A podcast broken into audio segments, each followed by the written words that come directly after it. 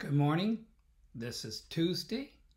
Maybe Tuesday's a good day for you. It means we're working our way through the week. We're delighted that you could be with us. Boy, July is almost gone. Today is July 28th, and we are working our way down through July, and soon it'll be August, and children are supposed to be going back to school. It'll be interesting to see what happens, won't it? And how people and parents respond to sending their children back. Today, I'd like to look at Titus. Titus is just a little book. Titus, and beginning in the third chapter, I would like to just share this little bit with you.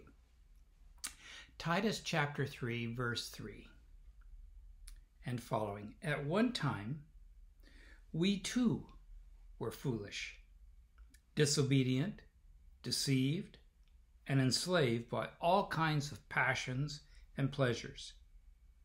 We lived in malice and envy, being hated and hating one another. But when the kindness and love of God, our Savior, appeared, He saved us, not because of the righteous things we had done, but because of His mercy. He saved us through the washing of rebirth and renewal of the Holy Spirit by the Holy Spirit, whom He poured out on us generously through Jesus Christ our Savior, so that, having been justified by His grace, we might become heirs, having the hope of eternal life. What a powerful thing. It talks about Jesus being substitute. He was a substitute for us on the cross and he paid for us in his great mercy and love for us, paid for our sins. We were lost, we were goners. It's the great theme of the gospel, the great beautiful story of the gospel. There was a young man who was working and he needed to raise money for tuition to go to school and to go to college. And he looked and looked. He he asked the Lord to please find him a way that he could have a ministry. He wanted to have a ministry during the summer and he asked, Lord, please help me find a position in a church or something where I can have a ministry. So, time came, summer came, no job. No job whatsoever. Nothing opened up. So then he said, I've got to find a job. And he looking, looked in the one ads, he looked everywhere. Finally, in, in Chicago, he found a job where he could drive bus on the south side of Chicago. Yes, the same place where they're having all the racial problems and and the shootings and so forth on the south side of Chicago. So um, he knew it was be a dangerous, but he desperately needed the work, and he asked the Lord to be with him. So he went and he started driving bus. Well, pretty quickly, the uh, some gangs they saw that there was a young man there that was uh, taking um, they could take advantage of. And so they began to get on the bus and ride for free. They wouldn't pay. And they made all kinds of snide remarks about him and the people and intimidated him. And, and um, after quite a number of times of this, he said he'd, he'd had enough. And so what he did was he he saw as he was pulling up there was a policeman. And as these guys were riding, he saw a policeman standing on the corner. And so he um, stopped and opened the bus and told the policeman what was happening. And so the policeman came in and he gave citations to all those and orders for them to show up in court. And um, so then the policeman got off. And after they went down, continued on, went around the corner, this gang came up and they beat the tar out of him. When he he was unconscious, finally he woke up in his bus. The bus was empty. He was missing a couple teeth. He had two big swollen eyes and he finally was able to get up enough that he could drive the bus back to the terminal. They gave him the weekend off. And so he went back to that same policeman and he said to that policeman, These are the boys, the same ones, the same gang members that did this to me. And um, they had him arrested. Well, they came up for their hearing.